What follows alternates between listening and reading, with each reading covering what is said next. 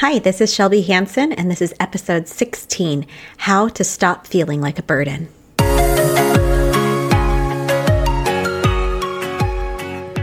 Welcome to the Creating Your Beautiful Life podcast. I'm your host, Shelby Hansen. I'm an invisible illness warrior, kidney transplant recipient, speech and language expert, mom to four, and life coach for people who have gone through incredible health challenges. On this podcast, I teach you how to move forward from difficulty and disappointment into joy and abundance as you take charge of creating your own beautiful life.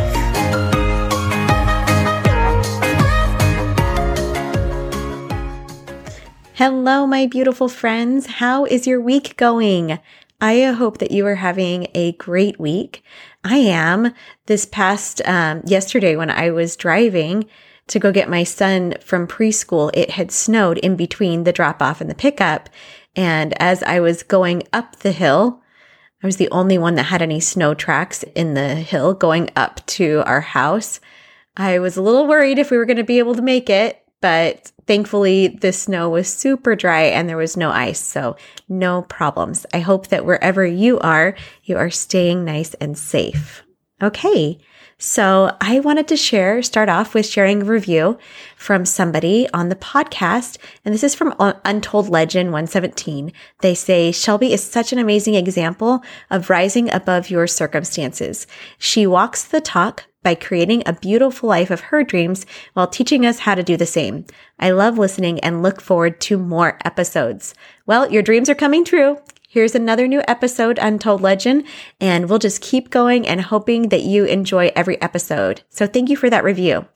All right. So today's episode is how to stop feeling like a burden. So chronic illness, it can really feel like it's ripping your identity apart, especially if you had a part or most of your life that you were pretty healthy and all of a sudden you get this diagnosis and you can't do the things that you used to. And you're scared about what the future is going to look like. And right now in your present, you might not be able to take care of yourself or the people that you have stewardship over in the ways you've always been able to. And when that happens, a lot of people will tell me that they feel like a burden to the people around them. Okay. I wanted to kind of look up this word and get a little bit more context around the word burden. When you look up the dictionary, a burden means a load, typically a heavy one. And when I was looking online for what's, what people mean when they say that someone is a burden, some of the things I came up with were it's someone who is difficult to manage or someone who creates problems or serious responsibility for another person or when someone shares something distressing or troublesome with another person. That can be a burden. And I think that some of the common ways that people with chronic illness believe being a burden is, is when my spouse or my family or my kids have to do a lot of things for me. They might think I can't do very much to take care of myself or the house or whatever, the kids, all of the, the scheduling, whatever it is. You might be thinking other people are taking care of me. That means I'm a burden. Or I'm making someone else's life harder because I can't do everything to take care of myself or to take care of everybody. Or you might be thinking other people pay for things because you aren't able to work and that might make you feel like a burden. So this taking care of ourselves can be around your own self care or things that you have done to care for people in your family. Like I said, that you have stewardship over, like your kids. And I think that there's such an ebb and flow with other people helping with these kind of self care things or helping around the house or helping to care for children. And for myself, like I, I look at what I was able to do to take care of my family, to take care of myself before my transplant. Before my transplant, when I was still in kidney failure, I was still able to do a lot of things, but definitely not everything. And by the end of the day, I was really spent. And so that left a lot of the nighttime things that needed to happen, like bedtime and, and after dinner cleanup to my husband or to my kids. And then I look at post transplant. I was actually very sick after my kidney transplant and I couldn't even care for myself at that point in a lot of ways. I needed assistance to stand up. I needed assistance to get up the stairs at the time. And right after my transplant, we were living in student housing because my husband was getting a PhD. We only had one bathroom and it was upstairs. So either I needed help to get up the stairs or I needed help to get out of the bed if I was staying upstairs. Um, in fact, I had my husband do all of my transplant meds after I had my transplant because I had such incredible brain fog. If you've heard my story before, my kidneys actually were worse after the transplant for about seven weeks post transplant. So I was very, very sick. I had him do that because I just couldn't take on that mental load of making sure that I got the dosages all right because I just, my body was really falling apart at that moment. And now I look at years after my transplant and what it looks like about what I'm able to take care of, how I'm able to care for myself, how I'm able to care for my children. And just different times of your life, you're going to require more care to be outsourced to other people or to just forget about doing that. And so it just, it ebbs and flows. All right. So, and you might require others help to care for yourself or your kids, or you might end up doing it at a great cost to yourself to your health and to your other capacities. So it's, I think it's a really worthwhile conversation to look at this whole idea of I'm a burden. Now, I also believe we live in a very individual society where people's plates have become really full, especially if you're a mom in this kind of environment now. We expect mothers specifically to do everything and be everything for their kids. Now, it wasn't always like this. We used to live in more community settings where everyone helped out a little bit. Now, especially if you're a military family like I grew up in and I married into, lots of people now tend to live far away from family. And we used to be able to have access to more people helping in child rearing and everyday life things. Now, being a burden in our society is looked down on because we think you should be able to take care of yourself. And when people aren't able to care for themselves in a way that society de- deems appropriate, then we judge those people for not being able to do that. And honestly, that's the crux of ableism. Ableism is based on the belief that there's a correct way for bodies and minds to function and that anyone else who deviates from that is inferior. And so not only does our society hold on to these ableist beliefs, but we hold on to them too. We believe that if we cannot do what we used to do or we, what we want to do with our bodies, that there's something wrong with our bodies. Not our expectations, not society's expectations. There must be something wrong with me. So I want to present you with three ways to stop feeling like a burden. Okay. My method to approach any topic where there's something that feels really heavy and uncomfortable and something that I know that I would like to change, but I don't quite know how to is that I look at where the problem is in the self coaching model that I've talked about. And I question the unhelpful thinking and I make those unhelpful beliefs utterly untrue, like so untrue that I couldn't believe it anymore if I tried to. And then finally, I shift into a new belief that's actually helpful and in the direction that I want to go. So looking at the self coaching model, considering myself a burden is a thought. It's not a fact. So the first step of how to stop feeling like a burden is to recognize it's not even possible to be a burden because it's not a fact. It's an opinion. It's a thought other people could look at the situation that I'm in and come up with their own conclusions.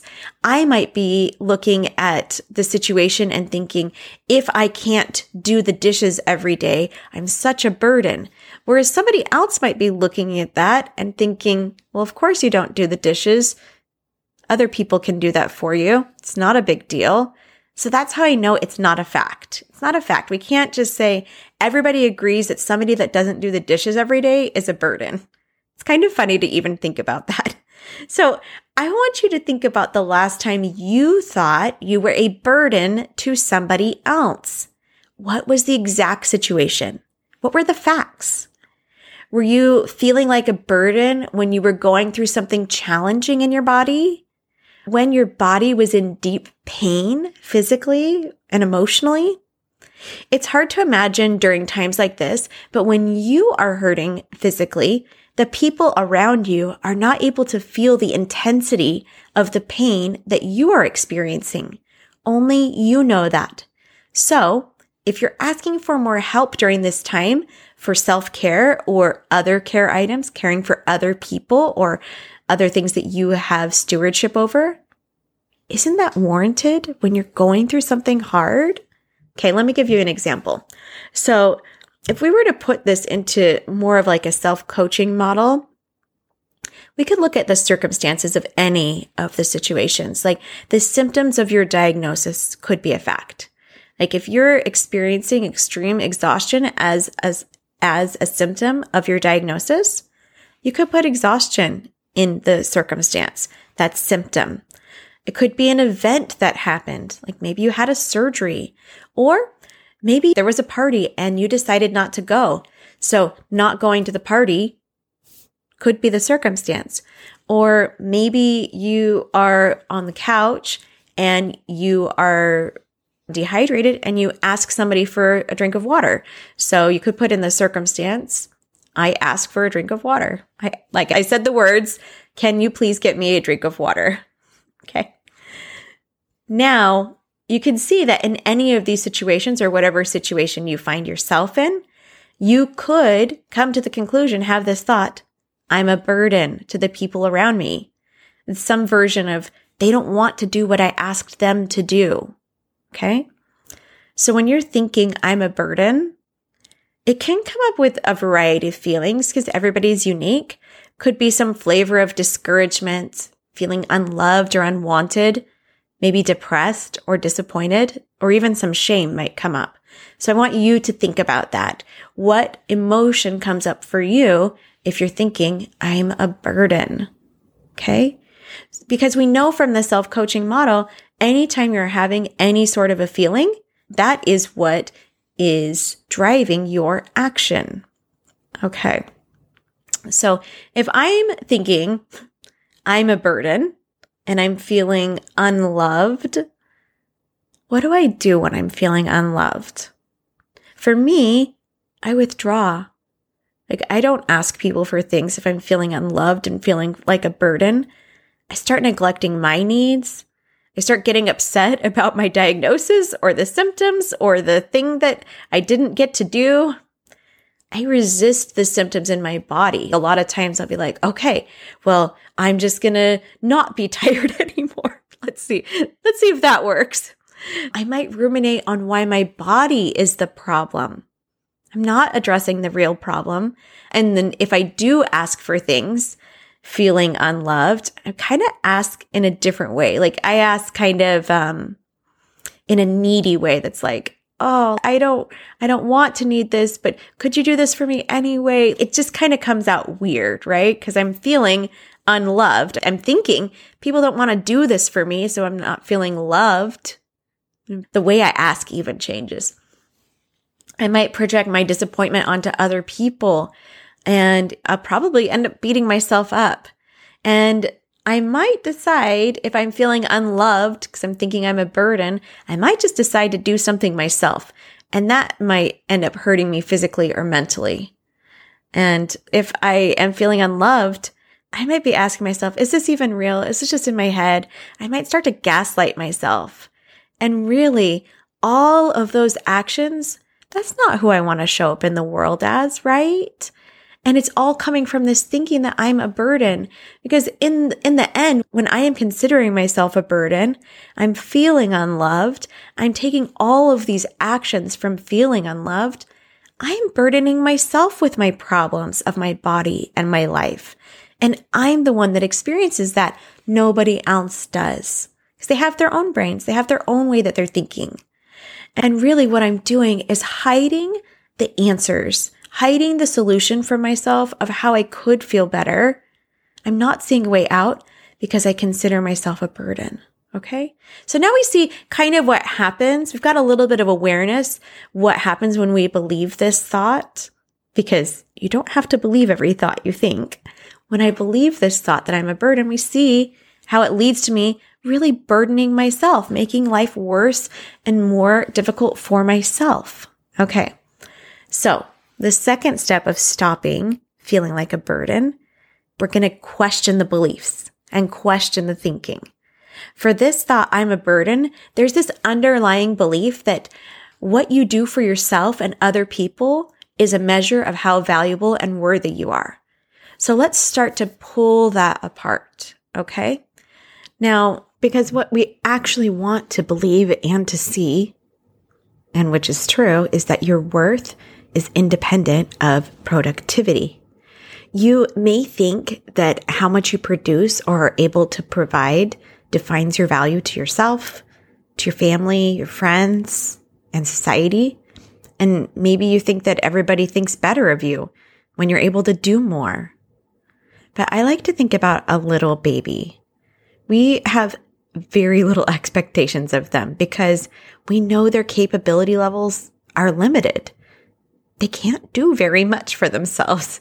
Not because there's something wrong with them, it's just where they are.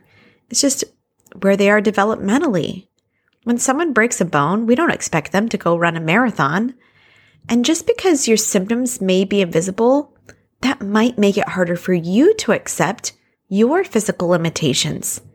And then you might feel like you need to convince other people that you have these limitations and it all gets so exhausting, right? Okay. In our society, we value people that take care of their children and take care of themselves and don't bother other people. But just as a baby can't do everything for itself, people can't either.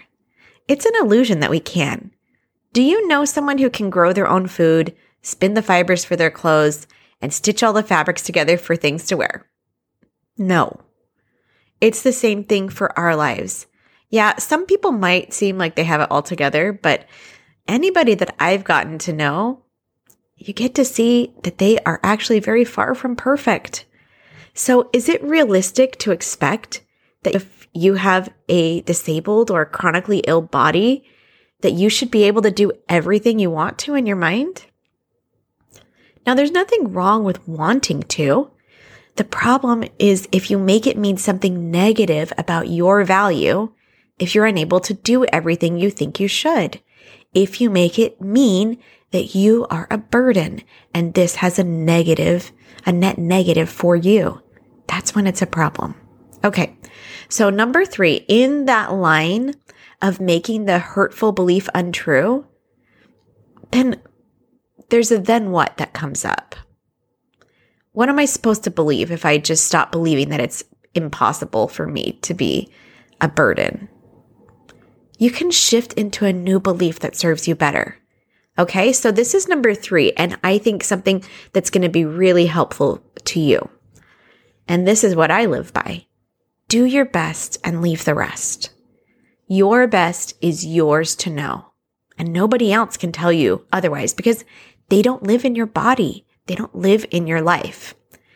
I like to use this analogy about how everyone on the planet has an energy bank. People with disabled and chronically ill bodies have the same energy as most people. It's just that the energy is being used differently in our bodies. If you're like me and you have kidney disease, your energy might be exerted to help heal a transplanted kidney or clear toxins from your body that your body isn't as efficient as other people. There are things that withdraw from our energy and things that make a deposit for our energy bank. My body might be withdrawing energy in a way that people outside of me can't see, but I can feel it and I know that it's real. There are also other things that we can do in life to either invest or withdraw from our energy bank. What is an investment one day could become a withdrawal the next day. For example, exercise could be a deposit into your energy bank one day. But if you're having a lot of symptoms and needing extra healing that day, then exercise could actually be a withdrawal from your energy bank instead. I want you to think about when's the last time you felt like a burden. Many times it could be when you're sick and healing and you needed to use your energy for healing instead of caring for yourself or other people. There's a difference between knowing when getting up and expending energy is going to pay you back or if it's going to end up costing you more. To be able to see, is this a deposit or withdrawal? If I ask for help with self care items, it can be an investment in my healing. If I do something to care for myself, but it ends up hurting me more than helping me, then I've made a withdrawal. And the only way to know what are deposits and withdrawals is to experiment. You have to experiment to get to know your body, to understand her. And if you know that you are doing your best without overdoing it, then you know in your heart you are doing your part to not unnecessarily burden someone. We think that we should be able to do everything on our own, but we've proven that that's just not possible. It's okay for other people to help you. It's part of why humans evolved in tribes. It's why we live in groups even today. We do better with more people around. And if your body needs extra love and attention, then let her get it if she needs it. I hope that you see that feeling like you are a burden to other people is optional. Sometimes you will feel that way, and that's okay. But just follow the line of thinking. See how you show up in your life when you believe that thought. It's okay to have B minus work. It's okay to not live up to everyone else's expectations. But most importantly, it's okay to not live up to your own and to change them. Change those expectations with love and grace for yourself whenever you need to. I hope you've learned something that you can take with you through this upcoming week. Thank you so much for your podcast reviews and please keep them coming. I can't wait to feature yours. All you do is go to the podcast, scroll to the reviews, click see all, and then tap write a review to leave yours today. Please help me get closer to my goal of 100 reviews on the podcast. Each review helps more listeners be able to find the podcast more easily and get the help they need too. Thanks for listening to this podcast. If you're looking for a life coach to work with, what are you waiting for? Let's coach together today. Hope you have a wonderful week creating beauty wherever you go.